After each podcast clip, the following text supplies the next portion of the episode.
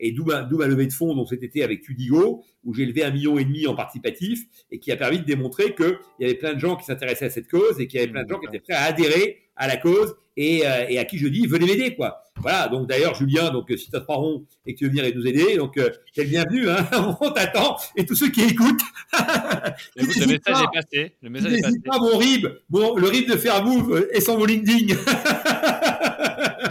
Écoute, le message est passé. On, bon, mais la blague à part, je tente un coup où euh, je crée une communauté donc de membres avec ce que j'appelle des farm movers engagés qui payent 49 euros par an et qui en échange ont 4% de réduction sur leur voyage, ont l'absorption à 100% donc euh, de leur voyage donc euh, financé par Fairmove et et bénéficient de la garantie du meilleur prix. C'est-à-dire que dès qu'ils achètent chez nous, s'ils trouvent moins cher n'importe où ailleurs, entre le moment où ils achètent et le moment où ils consomment le produit, on rembourse la différence. Ça, ça n'existe nulle part.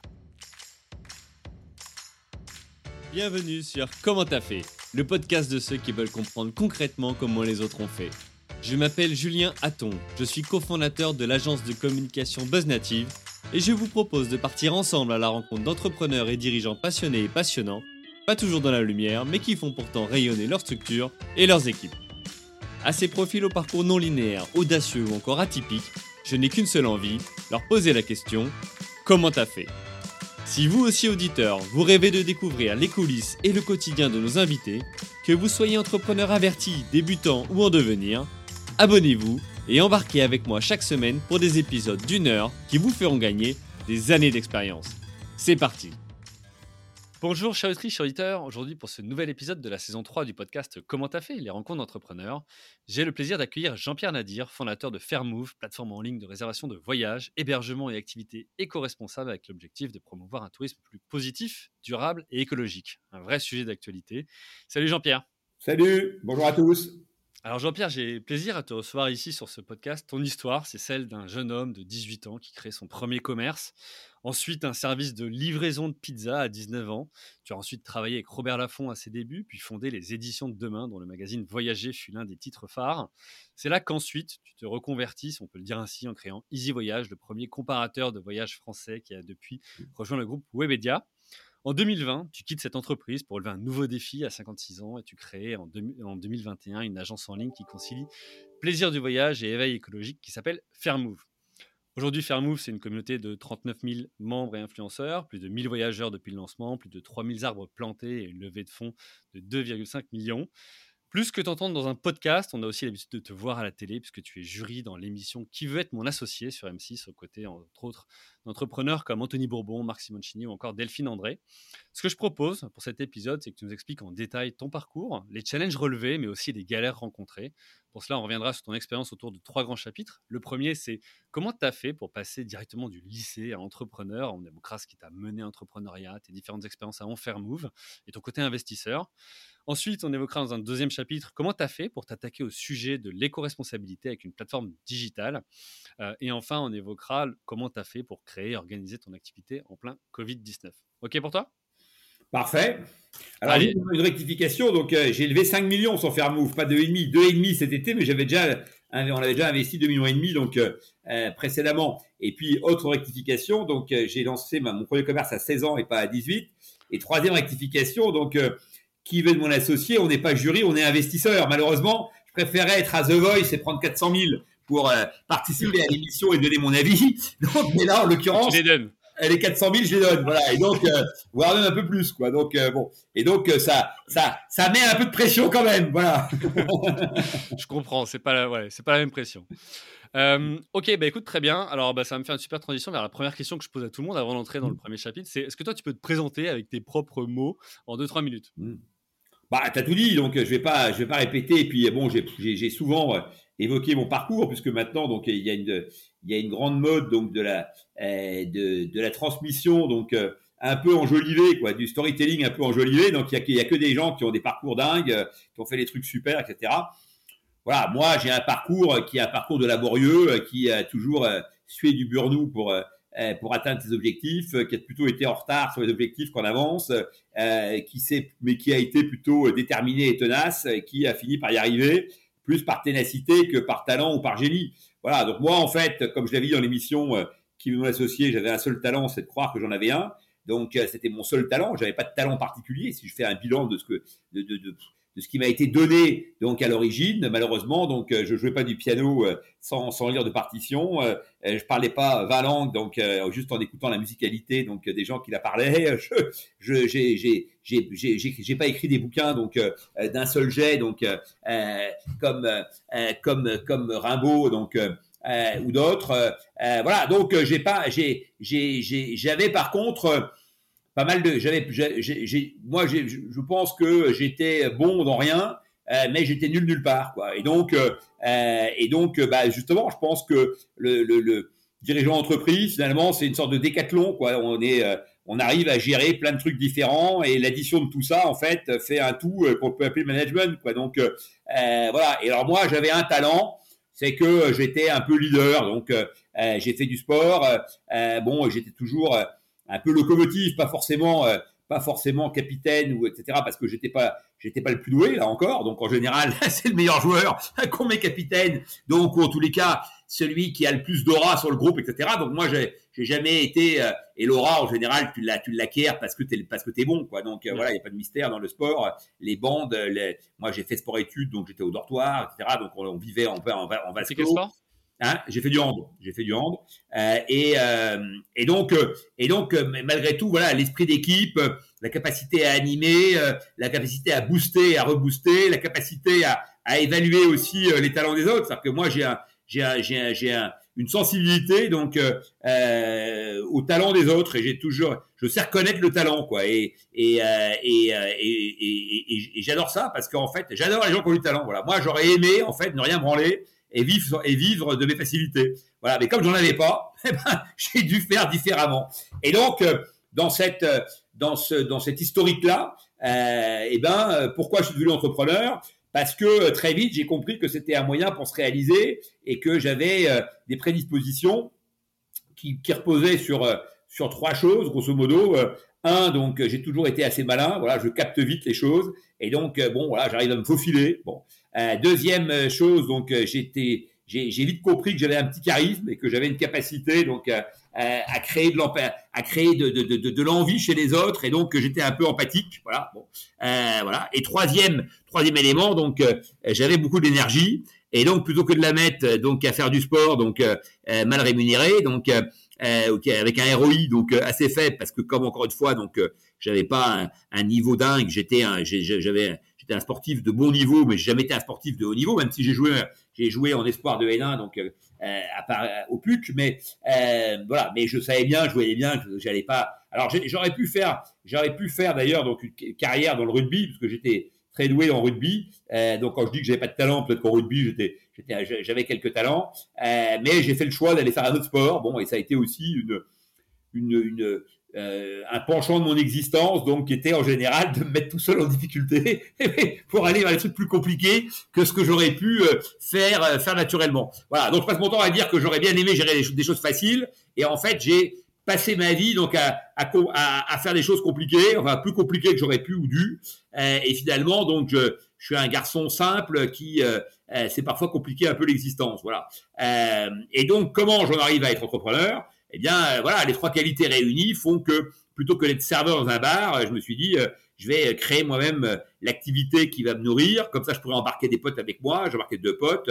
Et donc, je, ma première activité consistait donc à faire des crêpes dans les campings l'été, donc à 16 ans. Et donc, j'avais un pote qui avait le permis, lui, il était un peu plus vieux, et un troisième donc qui était aussi un peu plus vieux que moi. Et voilà. Et donc, on a on a lancé cette activité sur un modèle qui était de dire les campeurs, c'était une zone où il y avait des campings au bord de la mer qui était top, mais il n'y avait pas, il avait pas d'activité de restauration à proximité. Et donc j'ai dit, bah, les gens se font chier, ils sont venus prendre leur bagnole pour aller euh, euh, donc à 10 km manger une crêpe. Ben on va plutôt que le campeur à la crêperie, on va euh, amener la crêperie au campeur. Et, et donc sur ce, sur ce, cette idée-là, ce concept assez basique, j'ai été voir tous les tous les campings du coin et j'aurais dit voilà, je fais une soirée chez vous tous les lundis, le deuxième le mardi, le troisième le mercredi, etc. Et, euh, et quand je disais soirée, bah, c'était un peu animé parce qu'on était sympa, on était marrant, on faisait des blagues, euh, on mettait de la musique, etc., etc. Et donc les gens, les gens étaient contents et euh, et, et, et ça, ça, ça, faisait passer le fait que sans doute les crêpes étaient peut-être pas les meilleures de, la région. D'accord. et donc ça aussi c'est caractéristique, c'est que moi, j'ai eu l'idée, je me suis dit, on va lancer le truc. J'ai été voir les campings et j'avais jamais fait de crêpes de ma vie, quoi. Et donc, euh, à un moment donné, quelqu'un a dit, mais qui, va faire les crêpes Alors, enfin, n'importe quel couillon pour faire des crêpes, quoi. Donc, euh, on va s'entraîner un peu et puis voilà, on Et puis, bon, au début, c'était un peu la cata. Et donc, euh, heureusement, un de mes potes a été, s'est amélioré plus vite que moi. Et donc, moi, après, je faisais un peu le mariole et le service. Et bon, je les remplissais aussi, ça dépendait. Donc, mais on avait un gars qui était un peu plus rapide, quoi. Voilà. et, et donc, et donc, euh, ce qui caractérise ça, c'est la prise, c'est la prise de risque. C'est-à-dire que moi, j'ai l'idée, j'y vais, et puis euh, je vois ce qui se passe, et by the way, donc j'essaye d'améliorer le système, quoi. Mais là, du coup, c'est une société ou pas? À 16 ans ou c'est juste Non, bah, je, je me suis, j'ai été à la préfecture, je me suis déclaré donc au registre du commerce. Ah oui. Et donc, euh, ouais, je payais la TVA, etc. Donc, euh, mais j'étais pas, j'étais pas, j'avais, j'avais pas créé des SARL, j'avais pas de statut entreprise, non. Non, non j'ai travailleur indépendant. Ok, et à ce moment-là, euh, euh, autour de toi, tu as des gens entrepreneurs ou autres? Parce qu'on peut se dire, bon, 16 ans, euh, je, fais dans l'alimentaire, as mmh. toutes les questions d'hygiène, toutes les, enfin, tout ce qui peut arriver. Mais ça, posé aucune question de ce type-là. Je peux te dire que, je peux te dire que je ne savais même pas que ça existait. Donc, les contrôles, etc., tout ça, effectivement, donc c'était c'était complètement en dehors de mon spectre. Donc moi, je dis de toute façon, voilà, j'y vais, je vais le faire, etc. Et puis après, bah, chemin faisant, tu découvres les complexités et euh, bah, en général, tu arrives à les régler. Et, ça, c'est une caractéristique de l'entrepreneur, c'est que si tu savais par avance tout ce qui allait arriver, je pense qu'il y a 90% des gens qui, évidemment n'iraient pas. Et ils auraient bien raison. Hmm, ok, donc à 16 ans, tu hmm. commences euh, au culot finalement, hein, et tout simplement, tu te fais ton expérience là-dessus. Ça, ça dure quoi Deux, trois étés? Non, ça dure un seul été parce que l'été suivant, donc je change de, de, braquet et je décide que je vais aller à Nice. Donc euh, euh, pour euh, apprendre un peu mieux le métier et gagner plus de fric parce qu'en fait j'avais on avait gagné un peu de blé mais finalement pas beaucoup et parce qu'on était trois etc et je me suis dit mon serveur à Nice dans les gros dans les grosses brasseries etc l'été tu casses sa cartonne je vais me faire du pourliche etc. Et donc, j'ai changé d'idée et je suis parti à Nice. Et donc, j'ai traversé la France en stop. Euh, voilà. Et puis, euh, euh, en fait, ça n'a pas été une grosse réussite mon truc. Donc, j'ai parce que j'ai bon d'abord j'avais pas d'hébergement donc c'était c'était c'était déjà un premier niveau de complexité donc je m'étais dit je venir à l'auberge enfin les mecs au bout d'un moment ils te viraient parce qu'en fait ils considéraient que voilà c'était pas c'était pas un truc pour travailleurs pour jeunes travailleurs quoi c'était pas un foyer un foyer pour travailleurs et donc fallait que ça fallait que ça tourne qu'il y ait des rotations. Euh, donc après ça coûtait cher. Alors après il y avait le camping tout ça. Et j'avais pas de matos. Bon après euh, euh, je me suis un peu démerdé mais bon globalement cet épisode n'a pas été une grosse réussite. Donc je suis reparti. Je suis remonté ensuite je suis remonté donc en Bretagne. Bon j'avais gagné quand même un peu de fric. Ah oui j'ai été pompiste aussi donc un été. Donc euh, voilà, je réfléchissais. Donc, et là, je m'étais bien émerdé comme pompiste. Parce que tu vois, comme pompiste, donc, euh, alors, c'est ce que j'explique souvent, c'est qu'évidemment, il faut rappeler que euh, fut une époque, donc on pouvait, on pouvait se faire servir l'essence. Donc il y avait une personne qui mettait l'essence pour toi dans la voiture. Voilà. Et donc, donc d'ailleurs, c'était interdit de faire tout ça. Le reste, c'était même pas que, c'était même pas que tu avais un, un chaouche qui était à ta disposition. C'est que il y avait, il y avait une logique de sécurité là, là encore, et donc l'essence était servie par quelqu'un qui dont c'était le métier. Et, euh, et donc, euh, euh, j'ai fait ça. Et, et alors ça, ça, ça, ça, ça a bien marché parce que j'ai compris donc dès le premier jour qu'en fait il fallait là encore être sympa et mettre du service quoi. Et donc et donc qu'est-ce que j'ai fait? J'ai acheté donc au centre Leclerc du coin un gros paquet de bonbons créma donc énorme là. J'ai acheté ça, je sais pas quoi, ça valait 3 francs donc les 150 bonbons là donc bon mmh. tout truc familial. J'ai eu dans une petite coupelle des bonbons et tous les gens qui venaient donc je ferais des bonbons. Et donc là, chaque fois, je me faisais un pourliche énorme et enfin énorme. Et, je faisais, je faisais quasiment le prix du paquet en totalité, quoi. Et donc euh, voilà. Et, et, d'ailleurs, ce qui est marrant, c'est que quand j'ai, quand je suis arrivé le premier jour, donc j'ai été accueilli par euh, une, une comptable euh, ultra aimable, donc comme une porte de prison, et qui et qui me dit donc, je vous préviens, donc on calcule les recettes donc tous les soirs, et s'il manque de l'argent, donc vous devez, on le prend sur votre salaire. Et donc, moi, je lui dis, je dis, mais quand il y en a, quand il y en a plus, comment on fait? Alors, elle me dit, mais ça n'arrive jamais. Je dis, OK. Et donc, tous les soirs, je laissais 2-3 deux, trois francs, c'était en francs exprès, pour que cette gourdasse, donc, elle me dise le matin que j'avais plus et que donc elle me donne mes 12 francs, tu vois. Euh, et j'ai fait ça pendant, tout l'été. Elle était complètement ébahie, quoi. Elle s'est dit, mais comment ce gars-là, tous les soirs, tous les jours, et la recette, il y a plus. Et, c'était déduction faite parce que j'avais déjà pris. Donc évidemment, parce que les pourliches, euh, on te les filait en direct, quoi. Donc, euh, donc voilà. Donc, euh, donc j'ai, j'ai, j'ai, voilà, que, que, que, tu sois entrepreneur en fait ou, ou salarié, finalement, je pense que c'est une question de mentalité. Ce qui est important, c'est la mentalité et c'est l'approche. C'est-à-dire que là, en fait, je m'étais fait mon petit business perso au sein de la station. J'avais mis de la musique, par exemple, il n'y en avait pas. J'avais mis de la musique, je faisais les jauges, donc il n'y avait pas une bagnole. Hop, je faisais les jauges, un coup sur le pare-brise, etc. Bref, ce que personne ne fait. C'est-à-dire qu'en fait, les gens, ils sont là, ils font la gueule, ils servent l'essence, ils servaient l'essence, ils appellent bonjour, etc. Moi, j'étais hyper enjoué. Je pense qu'il y a des gens même qui faisais de la route uniquement pour pouvoir dépenser de l'essence, pour revenir faire le plat pour me voir. tellement j'étais populaire dans ma, station. Voilà. et donc, euh, c'était sympa comme expérience. C'était, euh, ouais, mais voilà. Euh, parce que j'ai voulu prendre l'affaire en main, voilà, et que mm. quelque part, si tu veux, c'est quoi un dirigeant d'entreprise Donc, au-delà d'un tas de qualificatifs, donc dont on peut l'affubler, si tu veux, et moi j'ai une définition assez précise de des qualités, etc., qu'on pourra, sur laquelle on pourra revenir, mais avant toute chose, c'est quand même quelqu'un effectivement qui prend l'affaire en main. Voilà, un, dirigeant d'entreprise, c'est un mec qui voit un truc qui marche pas, euh, il a envie que ça, il a envie de le faire marcher. Voilà, ben moi, ça a été, euh, ça a été un peu ça toute ma vie. Est-ce qu'on peut dire, du coup, ce que tu disais tout à l'heure, j'ai été malin, et toi, souvent, il y a mmh. ce mot opportuniste qui est un peu galvaudé ou qui a, mmh. un sens négatif. Moi, je trouve que ça a aussi un sens hyper positif de, de voir les opportunités, tu vois.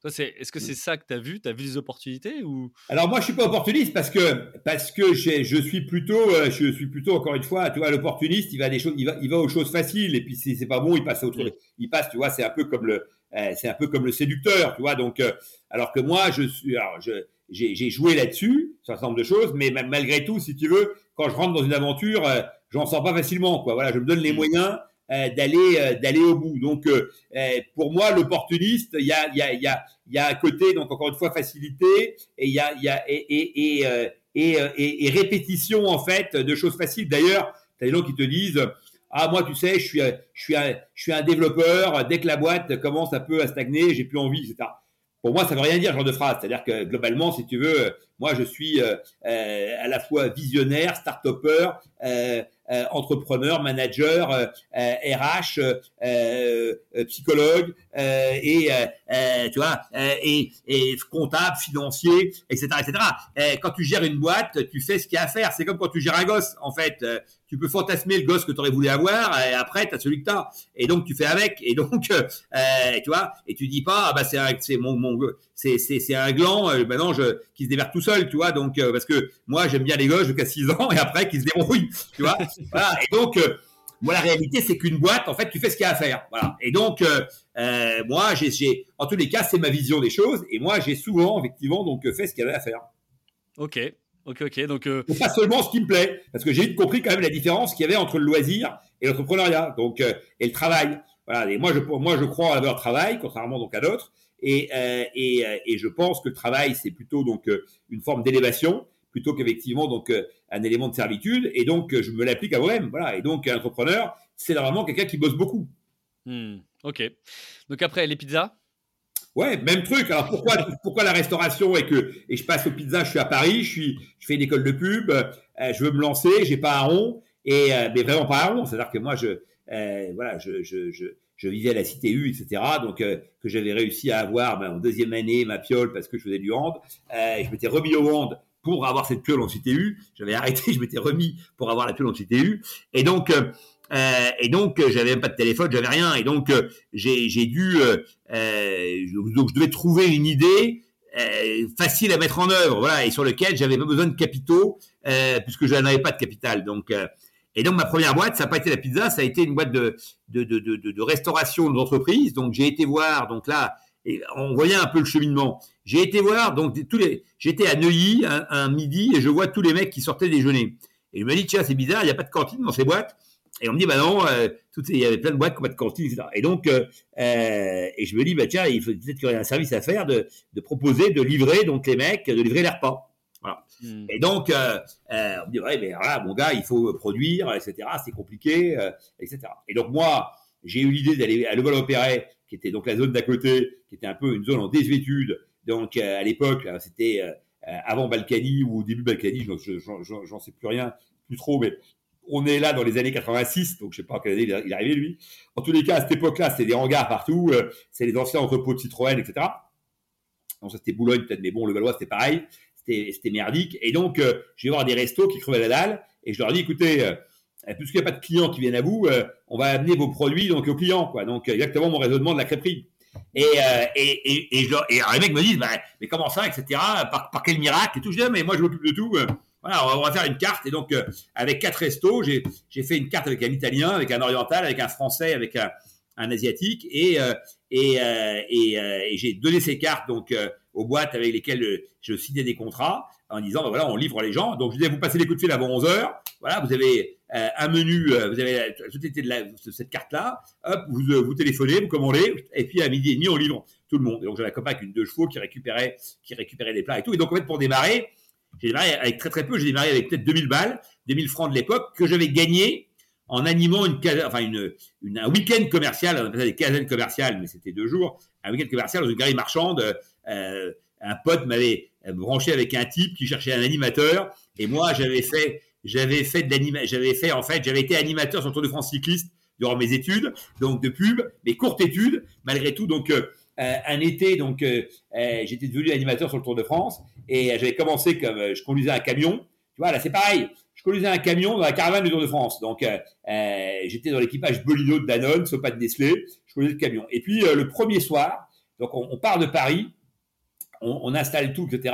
On avait 10 camions, deux bagnoles, on était un équipage de 25 personnes, c'était un gros truc. On était la plus grosse caravane du tour. Et, et évidemment, les, c'était les mecs qui géraient ça, c'était un peu des branques, qui étaient en de tout. Et donc, il a fallu que on aille chercher des trucs au dernier moment, qu'on installe des mâles. Personne n'avait rien prévu, n'avait prévu ça. Et donc, c'est moi qui vais avec un pote à porte de client pour acheter des mâles, etc. Et il y a, au déjeuner, donc euh, euh, il y avait l'animateur, notre animateur vedette, donc qui était un tocard intégral, donc euh, fait une blague, je sais pas quoi, et moi donc je lui fais une réponse, et le gars donc il me prend en grippe, et il va voir le patron, et il dit de l'agence, et il dit voilà, et le gars là, et, et je voudrais pas qu'il soit avec nous et tout, faudrait le virer.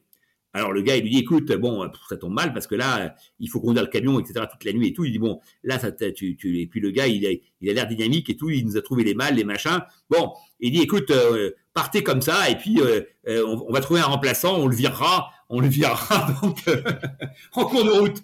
Et donc tout le monde venait me voir pour me dire, tu vas te fais gaffe, il t'en veut à mort, ça. Bon, je dis, écoutez, on verra bien. De toute façon, voilà, c'est c'est comme ça. Je vais pas aller m'excuser. Donc, euh, euh, ce qui est, c'est c'est c'est, tu vois, en plus je dis, c'était vraiment pas, je sais je peux raconter. Enfin, il y avait rien de trop, il y avait rien de transcendant à ça. Donc voilà. Bref, toujours est-il qu'on part et donc on part trop tard, on part tard par rapport au planning fixé. On allait à Vannes et donc euh, on arrive à 2 heures ou 3 heures du matin à Vannes. On installe des camions, donc euh, on met on les nettoie un peu, etc.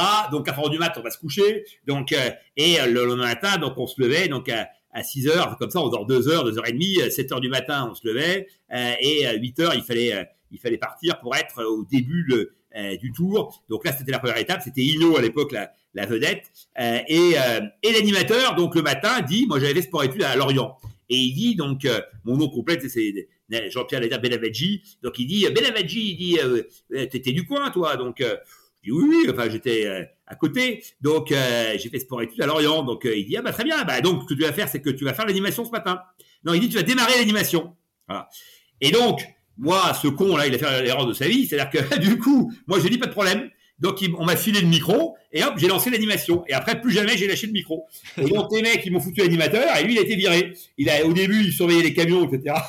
et puis après ils l'ont lourdé. Donc voilà et donc je suis devenu la vedette de l'équipage Sopa de Nestlé du Tour de France, je sais plus lequel, 84 ou 85. Et après, en plus, euh, comme j'animais pas mal, etc., on se marrait, etc., donc euh, je, je, suis devenu pote avec plein de mecs, Gérard Rolls, etc., qui était la vedette de, de l'époque sur le Tour, etc. Et donc, voilà, je, je, me suis vraiment bien marré euh, et, euh, et j'ai appris des trucs, quoi. Et donc, euh, le patron de l'agence, là, il, il, me prenait tout le temps à part. Il disait, tu vois, là, t'animes devant 100 personnes. Il dit, mais un jour, toi, tu seras devant les salles de 3000, etc. Tu vois? Et donc, le gars, il me gonflait à bloc, etc. Et donc, voilà. Et donc là, j'ai vu que, voilà, je savais que j'avais une prédisposition euh, pour animer, etc. Et donc, et donc après, quand il y a eu cette opportunité d'une galerie marchande, là j'ai pris le truc, j'ai été loué une petite baffe avec un micro, etc. Et j'ai animé. Bon, c'était minable complet mon truc. je pense que les mecs s'attendaient à autre chose. Mais là encore, comme j'étais hyper sympa, etc. Donc c'est passé. Et, et, et donc j'ai gagné un peu d'argent et c'est cet argent que j'ai réinvesti pour produire quoi? Ben, les, les, Le caisson isothermique pour récupérer les barquettes, les garder au chaud, donc et, et les barquettes elles-mêmes. J'avais récupéré ça donc chez euh, chez euh, j'ai tout le temps Algeco, mais c'est pas ça, c'était pas ça la boîte, mais bon peu importe. non, non, mais je sais pas pourquoi j'ai ça en tête maintenant, mais bref, j'allais voir, j'étais allé voir les mecs, j'avais expliqué mon truc, ils m'avaient filé un caisson gratos, donc et et voilà, et donc et, des barquettes. Et j'ai commencé comme ça. Après, j'ai payé mes, barquettes avec euh, l'argent que j'avais. J'ai installé quatre lignes de téléphone chez un copain qui avait un studio. Euh, voilà, j'ai trouvé un, gars qui avait une deux chevaux euh, et qui, qui, qui, allait chercher les, les barquettes. Et on a euh, voilà, et on a commencé comme ça. Et avec, alors, ça s'est développé. Donc, j'ai commencé à gagner de l'argent. Donc, euh, là, j'avais, j'ai eu un petit capital. Donc, euh, mais ce capital, en fait, il était compliqué, il était compliqué à maintenir parce que la pérennité était, était très compliquée parce que j'avais, j'avais, j'avais pas de livreur. mon gars avec la deux chevaux, bah, quand les, quand les commandes ont commencé à monter en puissance, on n'arrivait plus à, à, tenir les délais.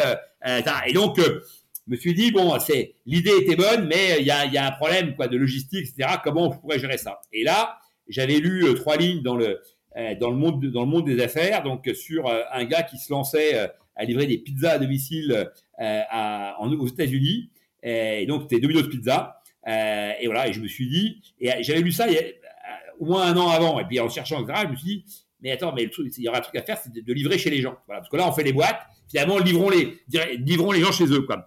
Et là, alors là, tout le monde disait mais non, c'est impossible, tu te rends pas compte, les gens, etc. Ils vont jamais. Ça, ça, il y avait, il y avait deux, deux gros handicaps, c'était la, la, la, durée. Les gens pensaient que ça allait être très long, et, euh, et c'était le fait qu'ils pensaient que ça allait être froid. Et donc tout le monde pensait ça. Voilà. Et j'ai dit bon, il faut un produit facile que je puisse maîtriser, etc. Et comme je savais faire des crêpes, ben, je me suis dit, euh, voilà, je suis arrivé vite à la pizza. J'ai dit, la pizza, c'est des grosses marges. Voilà, et, euh, et en avant. Et donc là, pareil, j'y connaissais rien. J'ai pris un local à, à Levallois donc, euh, c'était la zone que je commençais à connaître. Donc j'ai trouvé, j'avais commencé à avoir trois contacts, et donc un gars euh, me dit, il y a un local, machin, etc. Donc toujours pareil, donc j'y vais, voilà. Et puis, euh, moi, je, parle avec tout le monde et tout le temps. D'ailleurs, des fois, ça me vaut quelques euh, quelques problèmes dans le métro. Euh, et des fois, j'interpelle des gens, ils disent c'est qui ce cinglé? Et donc, euh, et donc le, le, fait est que je, j'avais minoré le problème du four à pizza. Quoi. Je pensais que ça coûtait pas très cher un four à pizza. Quand je suis arrivé devant les prix, voilà, et, j'ai eu le coup de, la, chance. Euh, que le, gars qui faisait les fours, enfin qui en tous les cas donc distribuait, il faisait pas, qui distribuait les fours sur Paris, pareil, me prennent en amitié, se disent tiens le gars, il me dit votre idée est débile, mais euh, euh ça m'intéresse de suivre ça, etc. Et donc euh, euh, il me dit ça, vous prendrez les produits chez moi parce qu'ils vendaient aussi les sauces tomates, etc. Bon et le fromage, hein, c'était les deux trucs, les deux postes importants. et et puis euh, il, me, il, me, il, me, faisait, je pouvais payer le four au fur et à mesure donc de mes, de mes, de mes rentrées. Voilà. Et après, j'ai trouvé deux jeunes dans le quartier qui avaient des scouts. Et donc, de un caisson, je suis passé à deux. Comme je connaissais le caisson déjà, bah, je savais qu'en le mettant à, l'envers, on pourrait mettre, on pourrait rentrer, rentrer les pides. Voilà. Et donc, euh, et donc j'ai commencé comme ça. Le gars me filait aussi des boîtes, etc. Et, alors après, pour me faire connaître, donc parce qu'on dire, mais c'est bien beau tout ça, mais comment il s'est fait connaître euh, s'il n'a pas d'argent. Et eh ben, c'est très simple. J'ai euh, été voir tous les commerçants de Opéret. Et voilà. Et j'ai proposé aux gars de mettre une affichette Miss Pizza donc sur leur leur vitrine, d'avoir un petit présentoir avec des petits flyers Miss Pizza. En échange de quoi, je leur donnais donc une pizza donc et une salade par mois donc euh, gratuite, donc offerte contre, contre l'exposition. Et là, je faisais, je faisais triple bénéfice. quoi. J'avais un une exposition, deux, je créais des ambassadeurs parce que les gens disaient ah c'est quoi ce truc-là, etc. Euh, ah, bah, c'est les petits jeunes là à côté, ils sont super, etc. Bon, euh, alors les gens disaient eh, leurs pizzas elles sont comment Ah bah elles sont vachement bonnes. Hein. ils disaient ça arrive, c'est long. Bah non, c'est rapide et, euh, et c'est euh, et c'est chaud. Bah bien sûr que c'est chaud. Et donc voilà. Et, et en plus une par mois. Euh, les mecs, ils bossent, euh, tu vois, donc 25 jours. Euh, il y a, il y a quelques jours, ils avaient un jour férié, voire peut-être voir deux. Donc bon, allez, 22 jours dans le mois, comme tout le monde. Et, et donc, ils me recommandaient. Donc en plus, je faisais des clients. Donc tu vois, donc triple bénéfice, quoi. Donc, et puis certains qui habitaient dans le coin en commandaient le soir, tu vois. Et donc, voilà. Donc, ça a été le coup du siècle. Donc cette idée-là, qui était une idée toute bête, qui était en fait une idée de viralité finalement avant l'heure, quoi, de dire j'embarque, je crée une petite communauté de supporters. Et ça, ça a toujours été ma caractéristique, c'est que comme les gens m'aiment bien, eh ben ils avaient envie de me supporter. Et voilà. Et donc moi, quand j'ai, quand je, on a retapé le local nous-mêmes, par exemple, on mettait de très tôt une planche. Euh, et on déjeunait là le dimanche midi, tous les dimanches midi. Le soir, on, on finissait euh, à minuit, une heure du mat, etc. Et les gens, lieu de dire, il y a du bruit, machin et tout, ils disaient, ah, les jeunes, super, ils descendaient, nous amenaient à boire, à bouffer, etc. Et voilà, et on, est, on était, on était les vedettes du quartier parce que l'époque était différente. C'est-à-dire que des gens qui entreprenaient, donc, euh, comme ça, sans, sans, avoir de, euh, euh, juste leur simple énergie, donc en bandoulière, donc, sans avoir de réseau, sans avoir de pognon, sans avoir l'âge, donc, parce que moi j'étais très jeune, donc euh, bah, tout ça faisait que ça créait une bonne dynamique et un courant de sympathie qui, crée une énergie qui va toujours un peu porter, voilà. Euh, et donc voilà la pizza. Et alors là, on a fait deux centres. J'ai revendu à un gars qui était génial, André Bernard. Donc, et pourquoi j'ai vendu? Parce que moi, pendant ce temps-là, j'étais rentré à entreprendre, donc comme directeur marketing et de la pub, et je développais le magazine. le magazine, et, ouais. Et, entreprendre. Et, et Robert m'avait m'avait fait un deal où je pouvais toucher 15% euh, des actions, en actions, parce qu'en fait, moi, j'avais compris que pour faire du capitalisme, il fallait des capitaux, et que donc seul le, passage par l'actionnariat pouvait me donner un effet d'accélérateur. Quoi. Et bon, c'est ce qui s'est mmh. passé. Et, euh, et, euh, et, donc, j'ai vendu la pizza, euh, et je, me, je, suis resté avec Robert, on l'a développé pendant, pendant deux ans, deux ans et demi. Et ensuite de quoi, j'ai vendu mes actions. On a racheté le quotidien Le Sport, on a relancé en hebdo. Et, euh, et, euh, et puis j'ai vendu mes actions. Et j'ai décidé de créer mon propre groupe de presse. Donc à l'âge de 23 ans. Voilà un petit résumé. Donc, de, et là, à l'âge de 23 ans, euh, justement, toutes ces, toutes ces expériences entrepreneuriales, euh, financièrement, tu as fait des gros coups, ça t'a permis d'être à l'abri ou ça t'a juste permis de réinvestir pour créer justement. À quelle époque? À 23 ans ou aujourd'hui? Non, à 23 ans. Ah non, non, à 23 ans, j'ai gagné un million de francs, donc euh, donc c'était pas mal. J'aurais pu effectivement donc faire pas mal de choses avec cet argent de, en termes de, de, de bon, les, les, la, la, plupart des gens auraient trouvé un boulot en plus. je, voilà, j'avais pas mal de compétences, donc euh, j'aurais pu euh, trouver un boulot donc euh, sympa qui m'aurait donné un bon salaire et puis j'avais de quoi m'acheter un appart, un bel appart à l'époque, hein, un million de francs c'était c'était plus qu'un million d'euros et, et donc mais j'ai tout réinvesti et donc j'ai créé mon journal Voyager Magazine et je me suis pas payé pendant quatre ans. Donc sur un million j'ai mis 600 000 pour créer mon canard, j'ai gardé 400 000 de côté et voilà et j'ai bouffé mes 400 000 progressivement donc euh, parce que je ne payais pas. Voilà. Donc euh, euh, donc non, j'ai pas fait. Ça a marché les éditions demain?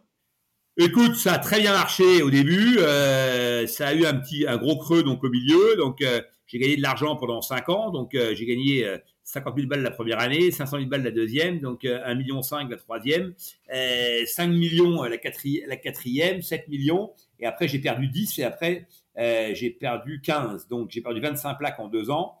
Euh, j'avais 7 millions de fonds propres, ou je sais pas, là, ça fait le calcul, un peu plus, là, non. Euh, donc, oui, un peu plus. Euh, et, euh, mais j'étais, j'étais, j'étais, euh, j'étais très, très endetté.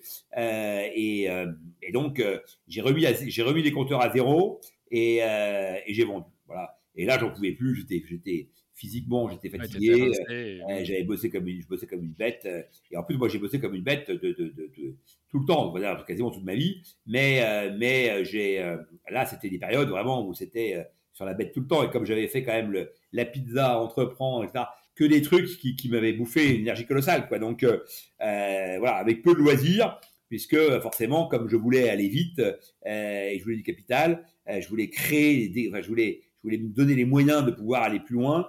Euh, bah, du coup, euh, voilà, j'ai, donc j'ai vendu euh, au groupe Aguesso. Et là, tu aurais pu te dire, bon, ok, maintenant que j'ai vécu ça, je veux être un peu plus tranquille, je veux de la sécurité. Mais toi, non, tu remontes en selle quelque part et tu crées. Ouais, tout de suite, ouais. ouais bah, tout de suite, parce que d'abord, j'ai déjà les idées pour la suite des événements. Mmh. Ensuite, donc, j'en ai pas fini avec le business, loin s'en faut. Donc, et, et, et donc, je, je, pour moi, les, pour moi, c'était, c'était, c'était assez évident que, tu vois, c'est comme, pour moi, un, un chanteur euh, donc qui sort un album donc euh, logiquement euh, deux ans après il en sort un autre quoi. Donc et il a déjà en tête les nouvelles chansons donc les, futurs mm. thèmes en tous les cas qu'il va développer etc et donc moi j'étais dans cette, dans cette logique là j'avais j'étais j'étais déjà donc habité par par la suite. Et la suite donc elle était évidemment donc digitale. Ça faisait depuis 96 que je vends en 99, et ça fait déjà 3-4 ans que je, je m'intéressais à l'avènement du web. Je n'avais pas tout compris, loin s'en faut, mais j'avais, j'avais, j'avais, j'avais compris en tous les cas que il fallait, il fallait comprendre. que c'est là que ça allait se passer, voilà. ok, donc c'est là où tu te dis comment tu passes au voyage finalement en, ligne? Ben parce que comme je venais, comme j'avais des magazines donc de voyage, j'étais euh, Voyage Magazine vendait 100 000 exemplaires, c'était le, numéro 1 de l'époque. J'avais Cuisiné qui vendait donc à 200 000. J'avais Sport Magazine, et Océan, donc euh, une agence photo qui vendait dans 40 pays. Et dans mon pôle cuisine, j'avais plus, j'avais cuisine de saison, cuisine du bout du monde. Euh, j'avais tout un toute, une palanquée de canards. Dans le voyage aussi, j'avais partir, donc euh, en plus, euh, j'avais jeux de voyage, je faisais des magazines de jeux aussi. Bon, euh, et bref, donc de tout ça, en fait, je me dis bon, il y a deux secteurs qui vont être révolutionnés par par le web, c'est les recettes de cuisine d'un côté, donc la bouffe en général, bon, et de l'autre le voyage. Et je le voyage, je me suis dit c'est celui qui va où ça ira le plus vite parce qu'en fait dans le voyage, comme tout est dématérialisé, finalement, donc euh, les boutiques n'ont pas un avantage concurrentiel euh, suffisant donc pour euh, pour enrayer l'avènement du web. C'est-à-dire que si tu vends du si tu vends du vin par sur internet, d'ailleurs il y a eu plein d'expériences, ils n'ont pas beaucoup, ils n'ont pas très bien marché. Si tu vends du fromage, si tu vends là, tu peux le faire, il n'y a pas de problème. La seule chose, c'est que quand tu te déplaces chez un fromager, bah, tu sens les fromages, tu peux les goûter. Voilà, quand tu vas voir du vin, quand tu veux t'acheter du vin, c'est pareil. Et il y a des foires au vin, il y a des trucs qu'on te fait goûter, etc. Bon. Euh, et, et, et, je suis dans le voyage, quand tu te déplaces, il y a pas, il y a pas, y a, tu goûtes rien, il n'y a pas d'odeur, il n'y a pas de saveur. Euh, il y a juste une petite nana qui se gratte le, qui se gratte le crâne et qui effectivement essaye, bon an mal an, dans une brochure, de te trouver donc un produit qui pourrait correspondre, le cas échéant, à ce que tu cherches. Quoi. Et donc, euh, euh la réalité, c'est que le web, elle est complètement bouleversée tout ça. Et comme moi, je faisais de la presse de voyage pratique, et j'avais un cahier à la fin de mon canard qui s'appelait la Bourse des voyages, où je, où je mettais en avant toutes les promos, etc. Je me suis dit, attends, mais ce truc-là en digital, ça va être une tuerie. Quoi. Alors, mm. et donc, je me suis dit, je vais faire un moteur qui va comparer tous les prix. Voilà. Donc, euh, et je suis parti dans cette idée-là. Alors, c'est pas moi qui ai eu l'idée, c'est un pote avec qui je discutais et qui me dit, mais pourquoi tu fais pas un comparateur? Alors, il dit pas ça comme ça parce qu'on n'employait pas tout ce terme-là, etc. Mais je lui dis, c'est vrai que tu as raison, c'est une super idée parce que je lui ai expliqué justement pourquoi j'allais faire du voyage et, il me dit, on s'associe, etc. Et donc, on s'est associés. Et, euh, bon, lui, il, il faisait pas grand-chose, mais, euh, il était, sleeping, mais, mais il avait une bonne vision. De, il était plus avancé que moi sur la partie techno. Euh, voilà. Et donc euh, là, je me rends compte, je me lance comme ça et je me dis, je vais mettre des contenus sur les pays, sur les produits. Donc pays, produits, et, euh, et on pourra comparer les prix chez tous les marchands. Oh, je me dis, c'est mon truc, ça va être de la bombe, ça va tout changer, etc. c'est parti.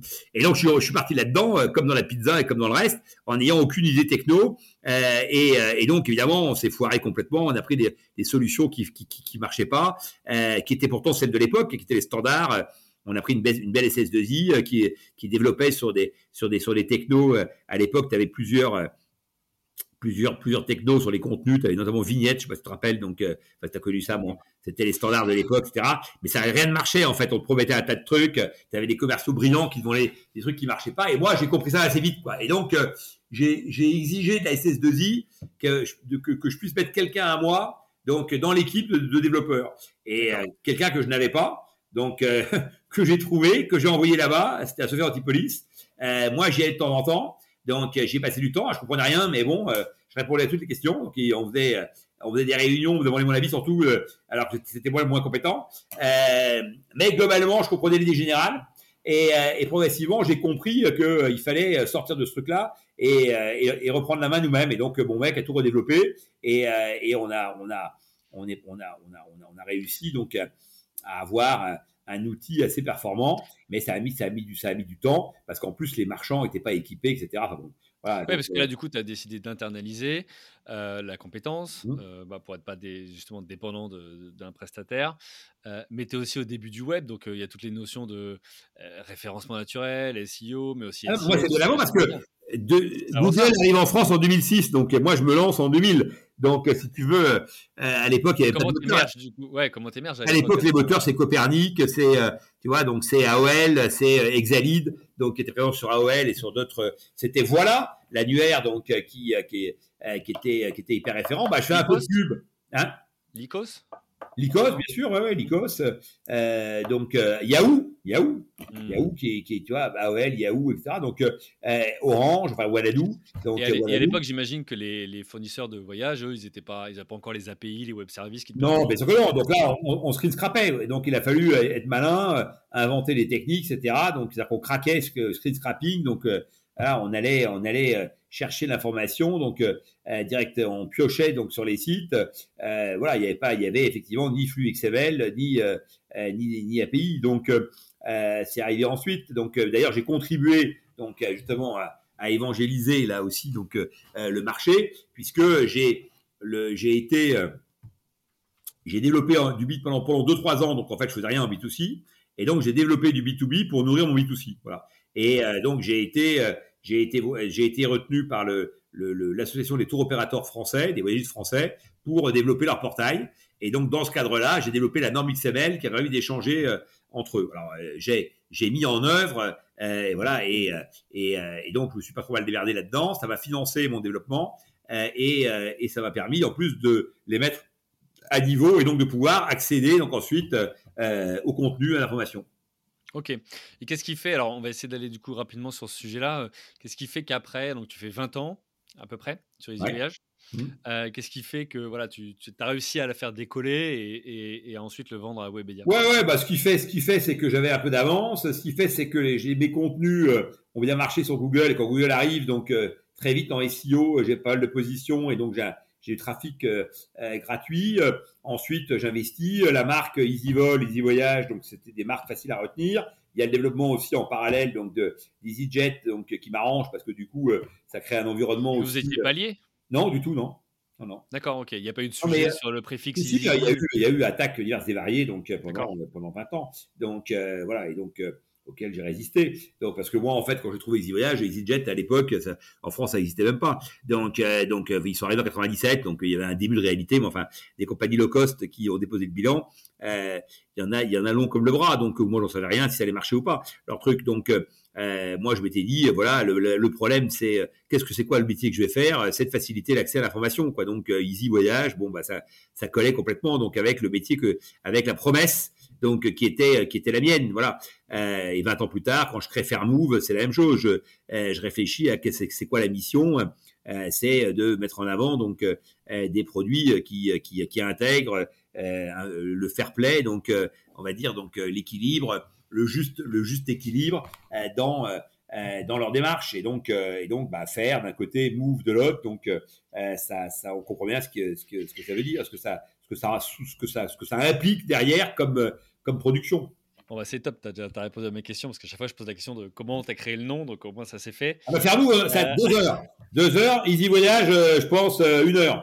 Donc, donc j'ai tout extrêmement là-dedans. Voyager magazine, cuisiner, cuisine de saison. Cuisine de saison, ben, c'était génial, c'était un nom qui était topissime et j'ai inventé une méthode pour présenter les shoppings tout culinaire là qui était où je détourais les produits, je les prenais vers ça avec une styliste culinaire après, ils m'ont tous pompé, les L à table, Figaro, Figaro cuisine, etc. Donc euh, voilà, moi et, et, pareil, j'y connaissais rien, mais en fait, moi, dans la presse, j'achetais tous les magazines, je me documentais vachement, etc. Et donc euh, et j'allais quand j'allais aux États-Unis, je ramenais tous les canards et donc je voyais un tas de trucs, etc. Et je me disais tiens ça, ça pourrait pourquoi dans la bouffe on le ferait pas, ça marche pour les fringues, etc. Tac tac tac, tu vois bon voilà. Et et, et donc je, je, je, je me nourris euh, en permanence de pas mal de, de pas mal de, de, de beaucoup d'informations, de beaucoup de contenu.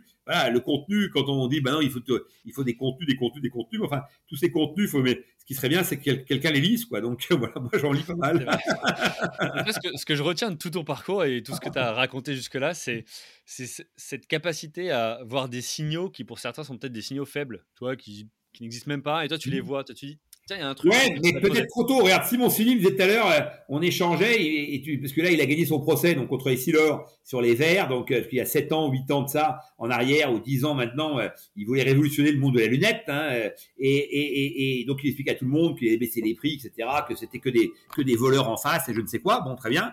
Et, et, et enfin, j'y très bien, mais voilà, il avait, et donc, et tout, et donc, il n'avait pas mesuré qu'en face ils allaient pas se laisser faire quoi et qu'évidemment mmh. c'était c'était c'était des gens très puissants euh, voilà et donc il les a attaqués et lui après il a vendu sa boîte parce que enfin vendu euh, je pense que voilà ils sont les sortis donc euh, euh, en la vendant à je sais plus qui. Donc et et et donc le procès là a été gagné. Donc et je crois qu'Istilor est condamné à payer 80 millions d'euros. Et donc je le félicite en disant bah, Marc bravo. Donc tu vois et il me dit avoir raison trop tôt. Donc c'est en fait avoir tort. Et c'est pas con cette formule parce que moi je pense que j'ai frôlé le avoir tort très souvent quoi, tu vois. Donc euh, voilà. Donc après quand quand l'histoire se finit bien, on dit ah putain le mec était visionnaire, mais enfin le mec en question il a eu quelques frousses quoi, tu vois. Ouais, ouais et puis il a, il a attendu quelques années avant d'avoir raison. Voilà. Et là en plus Marc bon bah il a raison, sans, sans, que ça, sans, que ça lui apporte quoi que ce soit, mais ça lui apporte au moins la satisfaction intellectuelle de se dire qu'il avait pas tort. Voilà. Hmm. Ok, alors euh, donc Easy Voyage, comment, pourquoi tu vends et pourquoi tu passes à autre chose? Bah, D'abord, je loupe la grosse vente, c'est-à-dire Voyage, donc j'étais en position de force donc pendant euh, pas mal d'années. Hein, j'ai pesé jusqu'à 10% des ventes de billets d'avion sur Internet en France. Et puis j'ai développé l'Angleterre, j'étais quatrième sur le marché anglais, l'Espagne, l'Italie, donc euh, l'Allemagne. Euh, et, donc quand Kayak arrive en Europe, le premier mec qu'ils vont voir c'est moi. Donc Steve va venir et bien me voir pour me racheter. Et donc et là j'ai pas été bon parce que je pense que j'aurais dû le faire. Voilà, j'avais eu des offres qu'on avait refusées déjà préalablement, mais qui étaient des offres qui étaient qui n'était pas forcément très bonne. Il y en a une que j'ai refusée très tôt. Donc, au bout de trois ans d'Easy Voyage, donc euh, dès, qu'on a commencé à, à entrevoir l'équilibre, c'est-à-dire que j'ai commencé à être à l'équilibre euh, sur Easy Voyage en juin 2003. Donc, je démarre en 2000 et juin 2003. Donc, c'est le premier mois où voilà, je commence à être à l'équilibre. Et là, j'ai une proposition donc de e-bookers, donc le groupe Travelport, pour, pour me racheter. Et, et, donc on discute et les mecs proposent donc euh, proposent une, une, une valo euh, assez correcte pour l'époque, hein, puisqu'ils nous proposent donc 9 millions d'euros, et moi j'avais un tiers. Et, euh, et, et, on décide de refuser. Et donc le, gars qui était mandaté pour nous racheter, enfin le, le, gars de Travelport qui avait déporté, un Indien, donc qui évidemment parlait qu'anglais, dit je voudrais parler aux dirigeants, etc. Donc seul à seul. Bon, suis l'avocat, il va parler seul à seul, bon très bien. Donc il prend une petite pièce et il me dit bon, là, on vous a proposé 9 euh, millions. OK? Il me dit, euh, vous avez dit non. OK? Vous, vous avez un tiers, je crois. Il dit, euh, je dis oui. Il me dit, donc, ça veut dire que vous avez refusé 3 millions d'euros. Je dis oui. Il me dit, j'ai une seule question à vous poser. Est-ce que cet argent, vous l'avez? Moi, je m'étais jamais posé la question comme ça. Et donc, je me dis, putain, est-ce que cet argent, je l'ai? Moi, j'avais 400 000 euros de dette. J'ai été poursuivi par les huissiers, etc. Donc, ça aurait fait du bien. Et je, je, je dis, putain, le mec a pas tort, quoi. Toute la nuit, ça me turlupine, quoi. Je me dis, putain, est-ce que, est-ce que vous les avez, est-ce que vous avez? Je vous dis, moi, je les ai pas comme un gros con. J'ai même pas pensé à ça. J'ai pensé la valo de la boîte, j'ai pensé, euh, le, le, effectivement, mais pas, pas ouais, le plus dur est fait, euh, ça va gagner beaucoup plus, etc. Mais là, j'ai rien en poche, quoi. Donc, euh, tu vois, bon, voilà. Et donc, et donc, je dis ça, je raconte souvent cette histoire parce que, elle est, elle est intéressante dans la mesure où tu l'argent n'a pas le même, la même valeur selon les, selon les moments. Parce que si je vends à cette époque-là et que je pars avec trois plaques, bah, peut-être que si tu veux, avec ces trois plaques, j'aurais fait euh, plein d'autres trucs, hein, donc on sait pas. Mmh. Donc après, il se trouve que ça, c'est, j'ai, gagné plus, donc je peux me dire, ah bah, euh, tu vois, j'ai bien fait, mais enfin, si je gagne plus qu'avant plus tard, voilà. Et donc, les heures de kayak, c'est pareil. C'est-à-dire que les heures de kayak, c'est qu'à ce moment-là, je suis en position de force, on peut faire, je, je, je peux être embarqué dans cette, dans cette dynamique. S'il va venir c'est un, c'est un profil qui me correspond bien. Donc, euh, euh, parce que c'est un mec un peu, alors il est plus chauffe que moi, etc. Donc, euh, il a, il a un côté matu vu, donc un peu, un peu supérieur au mien. mais, mais il est marrant. voilà, il a, il a, il va, il va droit au but. il est, il est, il est très intelligent. voilà. Et donc, je pense qu'on se serait entendu.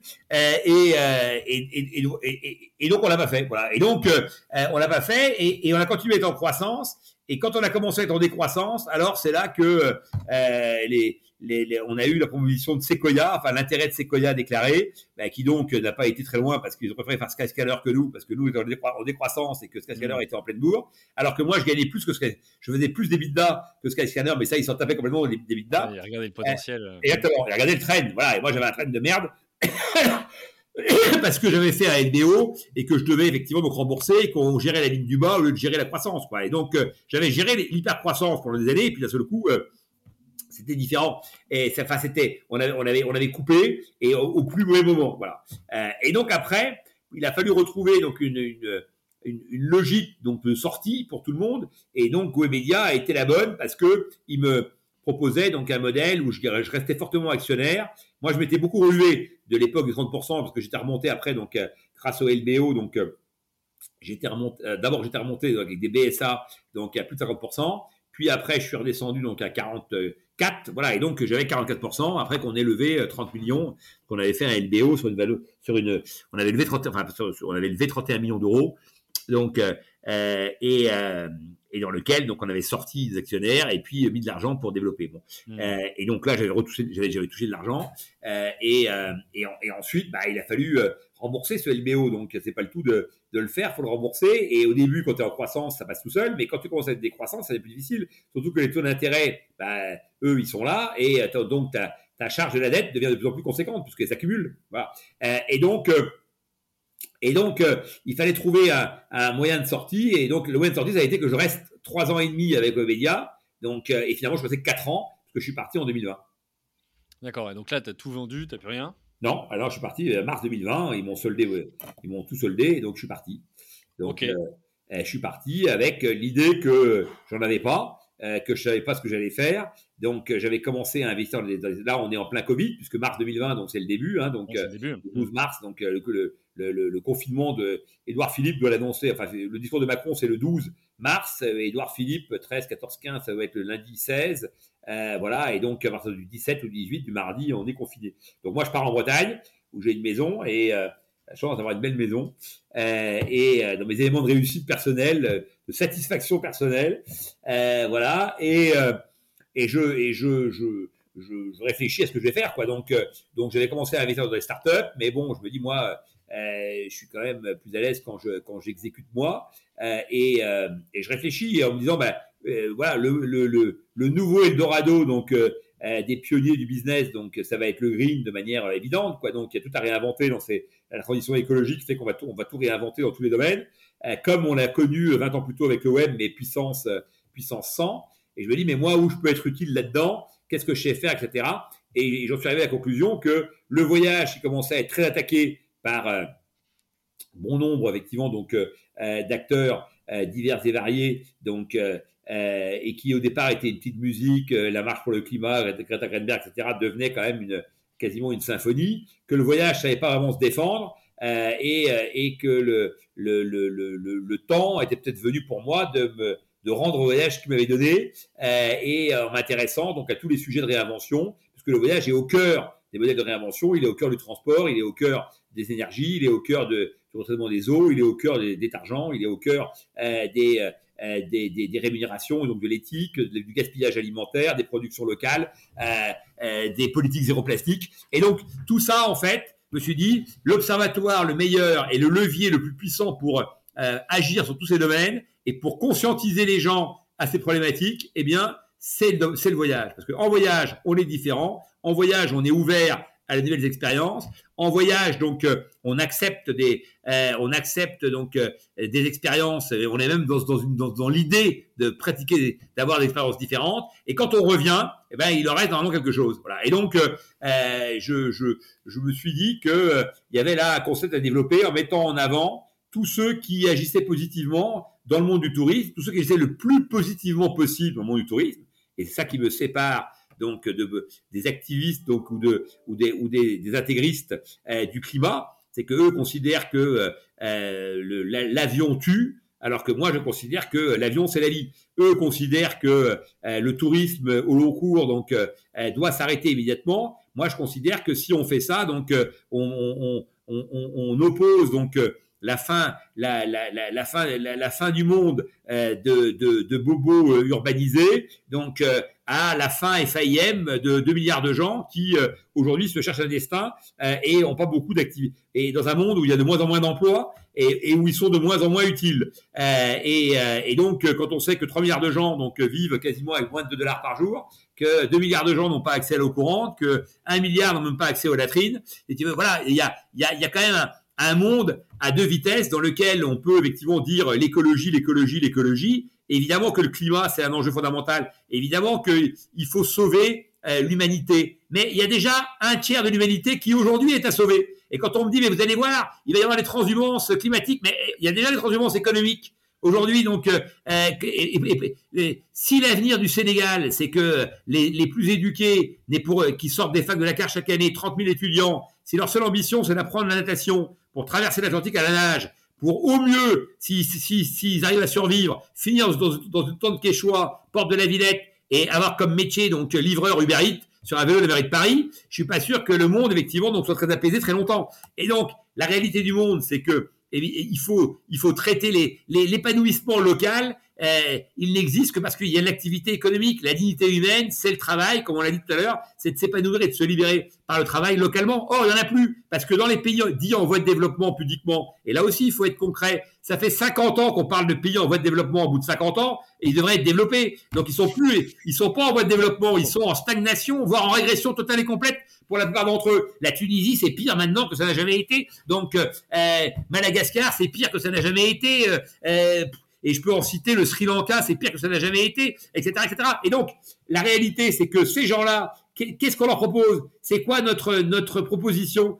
On n'en a pas. Et moi, j'en ai une. Et ma proposition à moi, c'est de dire, ces gens-là, en général, c'est un peu des, des nadirs. C'est-à-dire qu'ils ont des bonnes gueules, ils parlent bien, euh, ils sont, ils ont la pêche, ils sont marrants, etc., etc. Et donc, ça, c'est exactement les qualités pour aller dans le tourisme. Et dans le tourisme, on a une, on a, on a une caractéristique, c'est que on peut faire évoluer les gens, on peut les faire monter. Moi, je rêvais d'être euh, géo au Club Med et je suis parti d'abord faire le Tour de France cycliste. Mais si j'avais, j'étais rentré comme géo, à mon avis, jamais je sortais de, j'en sortais. patron du, j'aurais été chef de village, patron du club. À la fin, Giscard, si tu nous écoutes, donc euh, je t'aurais piqué ton poste. Crois-moi. Et donc, euh, et donc la réalité, c'est que eh, voilà, là, si on te donne la possibilité de rentrer quelque part, de montrer ce que tu sais faire, et que tu te rends compte qu'en plus t'es pas un gland, parce que souvent tu as l'impression que tu es moins bon que les autres, mais une fois que tu t'es confronté aux réalités, tu te dis, mais finalement, je suis pas plus mauvais qu'un autre, et donc ça te donne confiance en toi, ça te permet de te développer. L'agriculture, pour la faire courte, c'est 50% d'emplois dans le monde dans les 25 dernières années. Le, le manufacturier, chaque année, c'est 3% de, de, de, gens en moins parce que la machine remplace progressivement donc euh, l'individu. Donc, qu'est-ce qu'on va faire de tous ces gens? C'est quoi la proposition? Voilà, moi je dis, ça tombe bien, au Sénégal, on peut faire des hôtels, et donc on va créer des hôtels éco-bâtis qui vont donc euh, s'appuyer sur des matières locales en architecture vernaculaire. On va créer des Gulfstream et l'architecture climatologique qui fait qu'on va limiter donc la clim. On va mettre des capteurs et des LED pour effectivement donc limiter les consommations d'énergie. On va produire de l'énergie propre parce que ça tombe bien, on a du soleil, donc on va produire de l'énergie propre. On va évidemment donc mettre moins de détergent, retraiter les eaux grises donc et arroser euh, euh, nos jardins et nos potagers grâce aux eaux grises. On va donner de l'argent à des producteurs locaux pour introduire des produits qu'on ne trouvait plus au Sénégal parce qu'en fait il y a plein de produits qui disparaissent parce qu'il n'y a pas de chaîne du froid, parce que personne ne les achète, parce qu'il y a un tiers à 50% des productions alimentaires qui passent à la poubelle avant même d'arriver euh, au port pour pour partir pour pour pour être pour être envoyé ici. Et là on en arrive à l'essentiel qui est que dans tous les pays du monde, l'empreinte carbone, c'est entre un tiers et 70%, donc lié aux importations. Et donc, dans un modèle où tu reproduis localement et où tu renourris les gens localement, eh bien, tu vas supprimer un tas de trucs. On pourrait d'ailleurs commencer par supprimer le plastique, donc ce qui serait pas la, plus mauvaise des idées dans tous ces pays où les sols sont jonchés donc euh, de déchets de plastique donc euh, en permanence. Et donc, l'idée, eh c'est à ce moment-là, c'est que si tu baisses l'empreinte carbone des importations, tu vas compenser les 2,8 de celle effectivement donc de l'aérien. Et donc l'idée d'un tourisme responsable, donc positif et joyeux, eh bien c'est d'essayer de réconcilier donc euh, euh, les populations locales, la planète et euh, et, les touristes dans une même dynamique, dans un même un même élan, qui évidemment a bien compris que l'écologie était un élément fondamental, mais qui doit être au service d'une cause, celle effectivement donc du bien-être de l'humanité. Ok, donc du coup avec Fairmove, tu te donnes quoi comme ambition?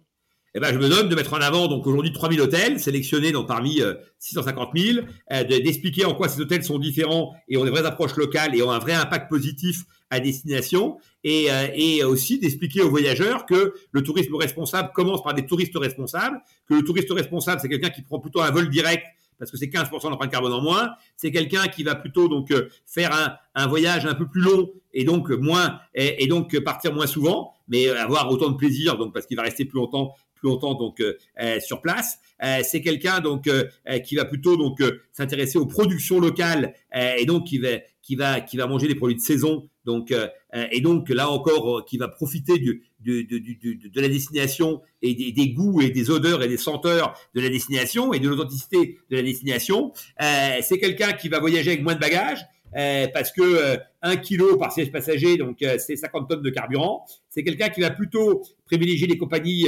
aériennes, donc qui, qui pratiquent l'écopilotage, voire qui ont des nouveaux avions de nouvelle génération, donc les Néo, donc d'Airbus notamment, qui consomment 20% de moins. Tu vois, voilà. Et donc c'est donner les infos aux gens pour dire attendez, on peut tous faire des vrais des vrais pas. Et donc quand, on me dit c'est tout ou rien, ben, moi je pense que ça c'est l'approche la pire parce que celle-là effectivement donc elle va elle va, elle va tuer tout un pan de l'économie. Elle va jamais faire qu'on aura les évolutions technologiques qui vont permettre justement donc euh, de décarboner notre industrie. Euh, et en plus, elle va, elle va, elle va, elle va complètement donc euh, mettre dans dans le chaos un tas de destinations qui ont besoin de tourisme. Donc certains me répondent ah ce chantage euh, à l'emploi, c'est pas du chantage à l'emploi, c'est pas du chantage à l'emploi, c'est la prise en considération de la réalité du monde dans lequel on vit. Voilà, moi je mmh. les 3 milliards de gens, c'est pas ils ont pas d'emploi cela pour la plupart d'entre eux. Donc le problème c'est de leur, de leur en trouver un si tu veux. Donc euh, euh, au moins une partie qui va nourrir effectivement donc les autres. Je rappelle que pendant le Covid, dans bon nombre de pays, les gens touchaient zéro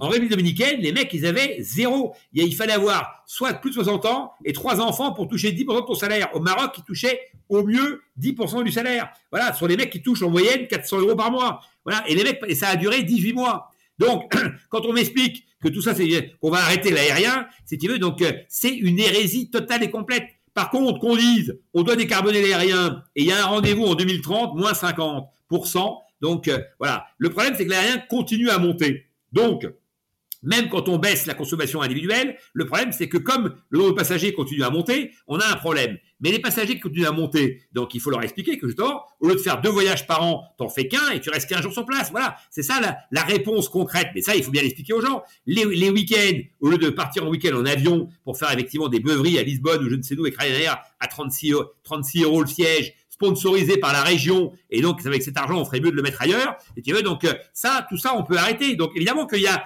qu'il faut y mettre de la sobriété, mais c'est la sobriété, c'est la sobriété voulue, la sobriété choisie, la sobriété comprise. Et quand c'est voulu, choisi, compris, ou compris, donc euh, euh, voulu, choisi, on peut mettre dans cet ordre-là, eh bien, ça change tout, parce qu'on crée des gens volontaristes. Pareil à destination. Quand le mec, sa, sa, journée consiste à savoir comment il nourrit ses gosses le soir, est-ce que ce gars-là, tu penses qu'il s'intéresse à la stratégie plastique de la destination? Mais il s'en bat le coquillard, ton plastique. Et tu veux, lui, son problème, c'est comment il nourrit ses gosses. Voilà. Donc, si on veut associer toute l'humanité, ben, il faut qu'on explique aux gens et qu'on soit positif, qu'on investisse sur place. Et donc, c'est ça qu'on doit faire. Et le tourisme est le mieux placé parce que le tourisme, c'est 30% de l'emploi mondial si on considère l'emploi direct, indirect et induit. Voilà. Et donc, je dis que c'est là, aujourd'hui, le plus gros levier pour effectivement donc construire euh, les, les, les, fondations d'une humanité apaisée. Et évidemment que je n'oublie pas les réalités donc du climat, mais je pense qu'on ne peut pas voir que ça parce que sinon on passe à côté du sujet. Hmm. Ok, bon, bah, merci pour l'argumentation et la démonstration. Euh, Tout à l'heure, en off, tu m'as tu m'as dit il y a des gens qui te titillent mais il y en a plein. Moi je me fais agresser par tous les par tous les par tous les gars qui effectivement considèrent que je fais du greenwashing que je suis euh, un opportuniste etc mais c'est le contraire aujourd'hui il y a, y a, pas de clients qui, qui sont prêts à payer pour ce que je raconte là. Si tu veux hier encore j'ai fait Europe 1 la fille elle m'a dit tout de suite elle m'a dit ah j'étais sur votre site. Ah bah c'est euh, ça fait un peu peur hein donc euh, voilà donc donc d'un côté tu as des gens qui qui, qui trouvent que j'en fais pas assez voilà et de l'autre d'autres qui trouvent que j'en fais trop. Et en fait Là, ceux du milieu qui consiste, qui consiste à dire donc, euh, bah, finalement, il y a peut-être une voie donc euh, équilibrée. Donc, euh, eh bien, cela, en fait, pour l'instant, comme consommateur actif, il n'existe pas encore parce qu'il ne savait même pas qu'il y avait ces offres. Voilà. Et donc, le temps que j'évangélise, que je conscientise, que j'entraîne effectivement donc les gens, il va s'en passer donc quand même, et donc je m'énergie colossale à expliquer tout ça, euh, d'où ce podcast. Tu vois, moi je fais tous les podcasts, je fais toutes les interviews, etc. Parce que j'estime que voilà, c'est mon devoir que euh, que de vulgariser cette information et qui est au service, comme toi, tu vulgarises, tu te mets à disposition donc des podcasts à tous tes concurrents, donc avec des gens de qualité, donc que tu interviews euh, et dont, parfois il sort des choses intéressantes et, il et, n'importe qui effectivement donc peut s'en servir. Mais moi, c'est la même chose, c'est-à-dire que ce, ce, discours que je développe, il peut amener des gens à acheter chez d'autres acteurs que moi. Donc, euh, je dis juste que aujourd'hui, en fait, quand tu veux être bien, quand tu veux être un gars bien, quand tu veux avoir être adoubé par tous les gens qui postent sur les réseaux sociaux à longueur de temps, etc., pour, pour donner leur avis, donc avec avec force, donc voire parfois donc avec un peu de violence, eh bien, il suffit de dire, ben moi, je voyais, je prends plus l'avion, voilà, Jean Covici qui qui qui, qui, qui, a la chance d'être maintenant au cœur euh, donc de l'actualité, puisqu'on ne parle plus que d'énergie. Donc ça a été un obscur pendant des années, donc sur des thèmes qui adressaient personne. Euh, donc et maintenant l'énergie en fait est le thème numéro un. Il n'y a plus un, il a plus un, un débat dans lequel on ne parle pas d'énergie. Bon, ben lui maintenant il te dit ah je prends plus l'avion. Et même hier il expliquait qu'il trouvait que c'était pas c'était pas anormal qu'on puisse bloquer donc euh, les pistes aériennes etc. Donc en s'allongeant dessus, puisque globalement donc on, on avait l'avion était un, un élément pollueur important etc etc etc. Mais Il, te parle d'énergie pour te dire quoi? Pour te dire qu'effectivement, donc, euh, il faut y mettre de la sobriété, parce qu'il dit il n'y a pas assez d'énergie, donc euh, pour faire tout ce qu'on a à faire. Mais la technologie avant chaque jour, et donc ça, il n'en parle jamais, parce qu'en fait, il dit oui, mais si j'en parle, en fait, les gens ils se dédouanent de ça. Mais moi, je dis pas du tout. Ils doivent pas se dédouaner. Moi je, moi, je dis les deux. Je dis la technologie doit avancer, et nous, on doit tous faire ce qu'on peut pour effectivement donc euh, améliorer les choses. Mais dire on renonce, je pense que c'est la pire des idées, parce que Airbus si on veut qu'il décarbone l'aérien et qu'on ait un avion à hydrogène en 2050, si on veut que les avions électriques moyen courrier commencent à voler en 2027, Bon, parce que c'est ça qui va se passer, hein, le moyen courrier, euh, actuellement, donc EasyJet, ils ont un avion de 189 places qui va sortir et qui, euh, sera donc euh, hybride, sans doute, donc électrique, électrique, donc hydrogène, ou électrique, donc kérosène pour démarrer. Là, il y en a un 19 places qui sort l'année prochaine, et celui-là, donc, il sera à 85% de carbone en moins. Je rappelle que les biocarburants, donc euh, aujourd'hui, on, ne les développe pas parce qu'effectivement c'est quatre fois le prix des, du carburant, du, fuel, mais surtout parce qu'on n'a pas assez de biomasse, donc puisque et qu'on va pas utiliser des, terres agricoles pour pouvoir effectivement donc euh, satisfaire au développement donc du, du carburant. Par contre, la génération 3 des biocarburants qui sont les microalgues, là on a on a une capacité, alors on est en pleine recherche, mais on a une capacité très importante donc à le développer. Ensuite l'hydrogène, on dit oui mais alors l'hydrogène il faut il faut du courant pour le produire. Ah oui c'est d'accord, mais aujourd'hui donc euh, les pays capables de produire de l'hydrogène comme les, les Émirats Arabes Unis, donc à partir effectivement donc du solaire, donc euh, progressent chaque jour. Et puis il faut jamais oublier la fusion nucléaire. Là les Chinois, les Américains etc progressent aussi chaque jour. Donc, il y a quand même beaucoup de choses qui sont en œuvre, ce qui ne veut pas dire que nous, on ne doit rien faire, bien au contraire. Voilà. Mais, quand, mais dans les deux cas, on doit intégrer toute l'humanité et pas seulement notre, seule réalité. Parce qu'il y, a tout, il y a tout un point de l'humanité qui, lui, a pas besoin de sobriété. Hein. Il y est naturellement, lui, et, depuis, et depuis trop longtemps. Oui, oui, il faut déjà en sortir de là. Ce que tu disais, du coup, c'est que par rapport à ces compagnies, c'est qu'il faut qu'elles puissent aussi les financer, ces évolutions. évidemment, s'il n'y a pas de clients, il n'y aura pas d'évolution, si tu veux. Donc, la réalité, c'est qu'évidemment qu'il faut décarboner à fond. Et ça, on est tous, effectivement, pas tous, pas tous, mais on est, on est à fond dessus. Par exemple, le Green Taxim, qui a fait de mettre des batteries dans les roues ou dans les tracteurs électriques qui tirent les avions pour couper les moteurs. Donc, sur les pistes, rapprocher les avions, donc euh, des, des, portes d'embarquement, alors que des fois, euh, c'était n'importe quoi, tu étais à l'opposé complètement, traverser tout l'aéroport. Donc, dans ton avion, de changer les protocoles d'atterrissage et de décollage, notamment effectivement l'atterrissage, où tu atterris par palier. Donc, maintenant, on va atterrir en piqué direct et ça, permet de gagner donc 3 à 4% de faire le fuel aller et retour, donc d'embarquer moins de poids dans l'avion, de faire pareil pour l'eau, tu vois, et donc et tout voilà, tout ça mis bout à bout, ça fait 40% d'écart ou 45 donc à la fin. Voilà, le problème qu'on a, c'est que la quantité de voyageurs continue à se développer, pas sous notre impulsion à nous, parce que nous, grosso modo, on a quand même des gens qui voyagent plus du tout et on a des gens qui voyagent un peu moins. Donc globalement, et, et, et en plus, il faut le dire, les prix ayant flambé, donc de l'aérien. Donc euh, ça entraîne en plus, donc forcément, donc euh, une, restriction, donc forcément euh, du nombre de voyages. Donc le, problème, c'est les primo voyageants. Voilà. Et c'est quoi les primo voyageants Eh ben, c'est les Chinois, les Indiens qui ont fait des études, qui sont, qui ont, qui sortent de leurs conditions, qui commencent à bosser, qui commencent à avoir un salaire. Et eux, ils veulent trois choses, ces mecs-là. Ils veulent un voyager, deux, ils veulent une bagnole, et trois, ils veulent la clim. Voilà. Donc ils veulent trois trucs qui polluent. Et donc, la voie, c'est, c'est que, on pourra toujours leur expliquer, non, non, attendez les gars, sobriété. Il dit, attendez, mais oui, moi, ça, la clim, chez moi, ça marche pas, je peux pas, la bagnole, j'en ai besoin parce que je dois aller faire des courses, machin, ma mère, le truc, le médecin, le truc. Et puis, voyager, c'est mon rêve, j'ai toutes mes études, etc. J'ai fait ça parce que je voulais aller à Paris, voir la Tour Eiffel. Tu dis, mais écoute, mon gars, moi, j'ai été dix fois voir la muraille de Chine, et je te dis, tout ça, c'est un peu, c'est un peu de la reste chez toi, tu seras bien mieux. Ben, les gars, c'est un discours qui marche pas. Donc, ces primo-voyageants qui arrivent sur le marché de la consommation chaque année, eh ben, il faut bien qu'on on, a la seule la réponse qu'on peut leur faire, c'est de leur dire, les gars, voilà, on va mettre, euh, il faut, il faut décarboner cette industrie et vous allez prendre des vols directs, vous allez faire ci, vous allez faire ça, etc. Parce qu'il y a que ça qui peut marcher, parce qu'on pourra pas on pourra pas les convaincre d'arrêter de voyager. Voilà. Et donc, euh, euh, la réalité, c'est que ça se passe pas entre nous et nous-mêmes, ça se passe au niveau mondial, avec plein de considérations, à commencer effectivement donc par l'envie de certains, donc qui est plus forte que par le renoncement des autres. Ok, bah écoute, très clair. Du coup, fais un move aujourd'hui parce que je vois que l'heure a tourné. Et... j'ai rendez-vous là. En plus, j'ai. on avait un deal. il est 30. Donc, on, va pas. Euh, voilà, on va, s'arrêter là. Mais juste avant, du coup, faire un move, on est où? Et toi, de, de, ce que je comprends, tes clients, ils sont internationaux. Ah non, moi mes clients, ils sont, c'est les Français qui vont, qui vont partout en France et à l'étranger. Donc moi je vends de la France, hein, et donc euh, évidemment j'ai une offre France. Donc euh, mais je, euh, je, mais pour l'instant je, je, ne suis présent que sur le marché français. Donc et j'en suis où? J'en suis donc à 400 000 euros de, de, de, de chiffre d'affaires mensuel, ce qui est bien pour une première année, mais ce qui est insuffisant par rapport à ce que j'espérais faire. Par contre, je suis en train de passer des contrats en B2B, donc avec différents acteurs à qui je vais apporter mon expertise, donc pour pouvoir donc rendre plus green leurs produits.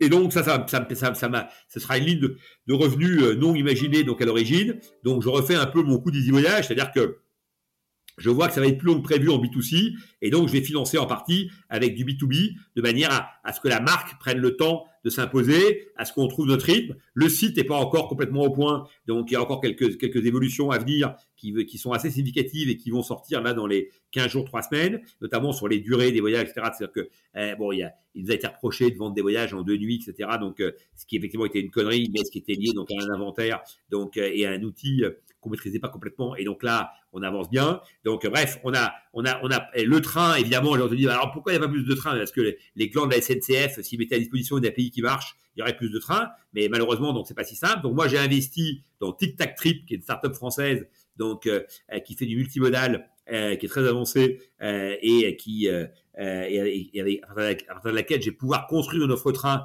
Donc voilà, donc j'ai dû trouver euh, tu vois, donc euh, une réponse euh, pas forcément donc directe parce que la SNCF encore une fois donc que j'ai été voir, avec qui j'ai vu j'ai déjeuné avec le DG donc de euh, SNCF. Donc je lui ai dit voilà, vous devriez plutôt que, de fermer l'API et de vouloir tout faire vous-même, vous devriez complètement ouvrir et faire un truc open source et dire tous les petits mecs qui veulent développer un truc, ils y vont parce que vous votre votre votre votre, mission c'est de vendre des sièges quoi, c'est pas de fermer le jeu quoi. Mais bon bref ça c'est ma vision du monde c'était pas forcément la sienne. Voilà. Euh, donc, euh, euh, donc j'avance sur ce front-là, donc aussi.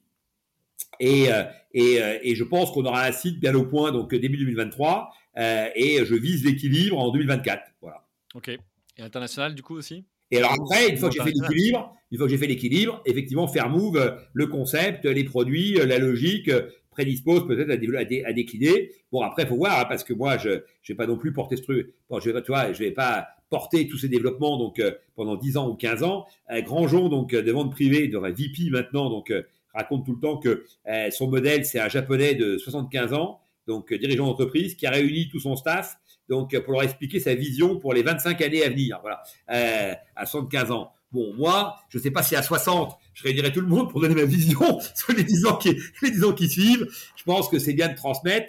Euh, et euh, en tous les cas, je transmettrai dès lors qu'on est à l'équilibre et qu'on aura, on aura vraiment trouvé la voie et le modèle. Et donc euh, là encore, on est en phase, non pas où on se cherche, mais où on cherche encore des réponses donc à un certain nombre de, de, de, de problématiques, de marchés, de, qui sont à la fois techno euh, psychologique, donc euh, marketing euh, et aussi en termes de viralité, parce que si évidemment ma, ma, problématique elle est aussi de d'engager des gens avec moi et d'où ma, ma, levée de fonds donc cet été avec Tudigo où j'ai levé un million et demi en participatif et qui a permis de démontrer qu'il y avait plein de gens qui s'intéressaient à cette cause et qu'il y avait plein de gens qui étaient prêts à adhérer à la cause et, et à qui je dis venez m'aider quoi voilà, donc d'ailleurs, Julien, donc si tu as trois ronds et que tu veux venir et nous aider, donc euh, t'es le bienvenu, hein, on t'attend, et tous ceux qui écoutent.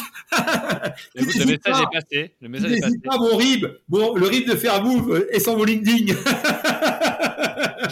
Écoute, le message est passé. On... Bon, mais la blague à part, je tente un coup où euh, je crée une communauté donc de membres avec ce que j'appelle des farm movers engagés qui payent 49 euros par an et qui en échange ont 4% de réduction sur leur voyage, ont l'absorption à 100% donc euh, de leur voyage, donc euh, financé par Fairmove. Euh, et et euh, bénéficient de la garantie du meilleur prix. C'est-à-dire que dès qu'ils achètent chez nous, s'ils trouvent moins cher n'importe où ailleurs, entre le moment où ils achètent et le moment où ils consomment le produit, on rembourse la différence. Ça, ça n'existe nulle part. C'est-à-dire qu'aujourd'hui, on peut éventuellement te rembourser la différence quand tu dis euh, j'ai vu euh, chez quelqu'un d'autre. Moi, c'est pas ça. Moi, je dis euh, personne dans l'hôtel n'aura payé sa semaine moins cher que toi. Voilà. Et donc cette angoisse d'être le cocu de service parce qu'on a acheté trop tôt, donc et, que l'hôtel a, déstocké, donc ou la compagnie aérienne a fait des prix. Donc, eh ben moi, j'applique donc ces prix-là et charge à moi après d'aller voir les prestataires et de récupérer le même tarif. Mais c'est pas c'est pas le problème de mon client. Voilà. Donc ces trois éléments 4% de réduction, la garantie du meilleur prix et euh, le, troisième, donc, euh, étant l'absorption, eh bien, euh, je pense que ça, ça, ça, ça, ça, ça, ça, ça, donne envie de, de en tous les cas, ça récompense ceux qui veulent venir avec nous. Et de l'autre côté, il doit signer la charte du voyageur responsable et nous aider à populariser le site, à faire de la viralité. Donc voilà. Et donc, cette communauté doit devenir active et c'est comme ça que je vais y arriver. Et en, en, ce, dans, ce cheminement-là, je me situe entre euh, le modèle des ventes privées de développement, donc euh, de communautés, mais qui sont plutôt des inscrits à une newsletter, euh, et mon ami Obeuf avec Time for the Planet, donc où là il y a une vraie communauté avec une vraie logique, etc., et des vrais engagements, donc parce que les gens croient en la cause et ont envie de, participer de manière active. Voilà donc la, brique qui va qu'on va qu'on va pousser dorénavant donc sur Fairmove pour construire donc une dynamique collective et que ce soit pas le, le projet d'un seul homme. Ok, bah écoute, très bien. Euh, tu as combien de personnes pour l'instant dans ton équipe? On est 8. donc c'est très, dont trois actionnaires, trois, trois associés de, de départ. Tu vois, donc euh, ça reste une petite équipe, mais parce que je, je sous-traite tous les développements dans une boîte dont je suis actionnaire qui s'appelle Orchestra et qui est le leader donc des plateformes de, euh, de, de, de, de de, de, de, mise en relation de flux euh, entre distributeurs et marchands dans le domaine du voyage et qui est un héritier de ma première vie. Euh, donc, quand on a créé les, les, la norme XML, donc euh, voilà. Et donc, alors je suis très, très petit actionnaire, hein, donc mais du coup, voilà, je maîtrise bien ces sujets, je suis au cœur du truc et j'utilise les développeurs donc de, de, de, de, mon ami Christian Sabag. Voilà. Ok, écoute, très bien. Pas gratuitement, bien évidemment, bien évidemment. Donc, tout ça a un coût, comme toujours. Il y a toujours un prix dans la vie. Évidemment. Euh, dernière question, tu as dit que tu en parlerais. C'est quoi ta définition? C'est-à-dire quoi entreprendre ou être entrepreneur? Ah, mais non, malgré ma logorée qui part, qui part dans tous les sens, là, tu, tu, tu retiens quand même euh, euh, quelques, quelques éléments que j'ai indiqués. écoute, ma définition donc de ma définition de, de, de c'est quoi un, un, bon entrepreneur? Pour moi, donc, il doit réunir quatre qualités. La première, c'est la vision. Parce qu'évidemment, donc, quand tu commence à réfléchir à un projet. Donc, tu, tu, tu, dois avoir donc un objectif, avoir identifié donc une opportunité, donc et ou même une disruption, c'est encore mieux. Dans tous les cas, voilà, tu dois, tu dois être animé par une vision. La deuxième chose, donc, c'est l'agilité. C'est la capacité donc à faire des pas de côté, des pas en arrière, donc à ralentir le rythme, à l'accélérer parfois, et donc à, se, à, se, à se dissocier un peu de la vision parce que quand on veut, quand on est que sur la vision, on est, on est fiévreux, euh, on va dans le mur, quoi. Donc euh, il faut, il faut être capable d'agilité, donc euh, parfois de renoncement, donc momentané, mais pour mieux effectivement donc y revenir, y revenir ensuite.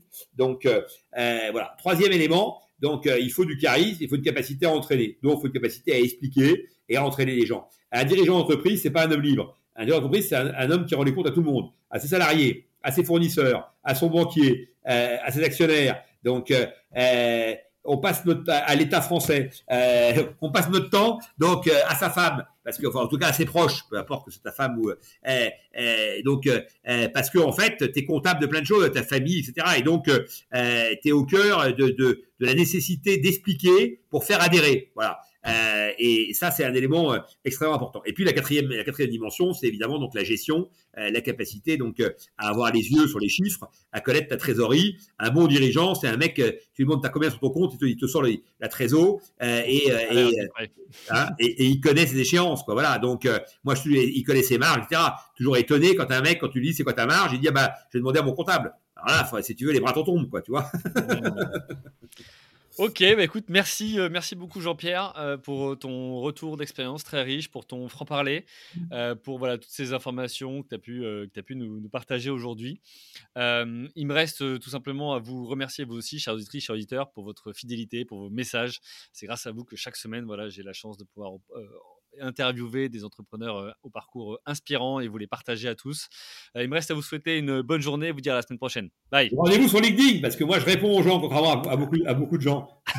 et, ben, et on retrouve donc Jean-Pierre sur LinkedIn, donc Jean-Pierre Nadir. Et puis bah, pour tous ceux qui veulent découvrir Fairmove, donc fairmove.fr, F-A-I-R-M-2-O-V-E.fr. Euh, et vous pourrez découvrir tous ces, euh, tous ces voyages. 49 euros, membre engagé. Le message est passé. Salut. Salut.